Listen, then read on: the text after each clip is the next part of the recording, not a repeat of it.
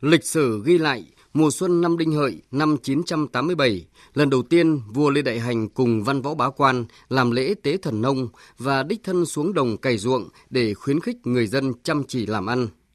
Kể từ đó, các triều đại sau, từ Lý, Trần đến triều Lê, Nguyễn đều tổ chức lễ hội tịch điền một cách thành kính trang trọng, cầu mùa màng bội thu, khuyến khích mở mang nông trang.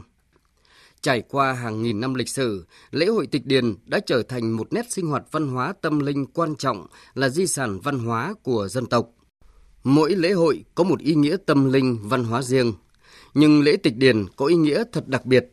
Những vị vua đức cao vọng trọng đã cởi bỏ long bào, mặc quần nâu áo vải, lội ruộng xuống đồng, cùng châu cày như những nông dân.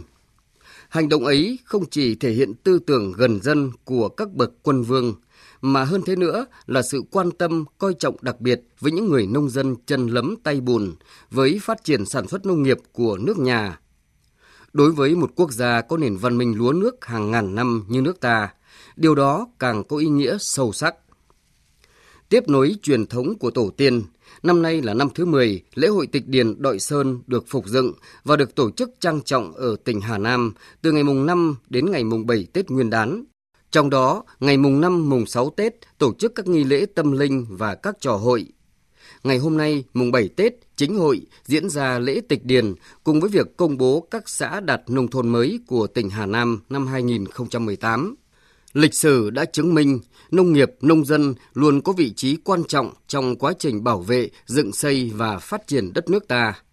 Thời chống giặc ngoại xâm, nông dân nông nghiệp là hậu phương lớn cho tiền tuyến thắng giặc,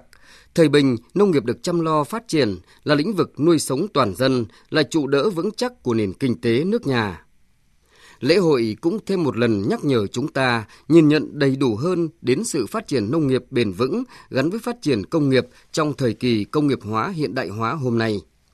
Những chính sách nên được xem xét dưới góc độ hài hòa giữa lợi ích của người nông dân với lợi ích của doanh nghiệp, giữa nông nghiệp với công nghiệp dịch vụ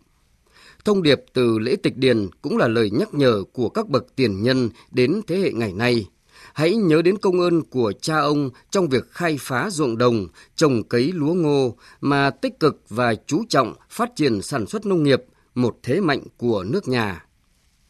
Những năm gần đây, những thành tựu của sản xuất nông nghiệp của chương trình xây dựng nông thôn mới đã cho thấy chúng ta cần xác định lợi thế của đất nước là nông nghiệp, nội lực cho sự phát triển bền vững là nông dân.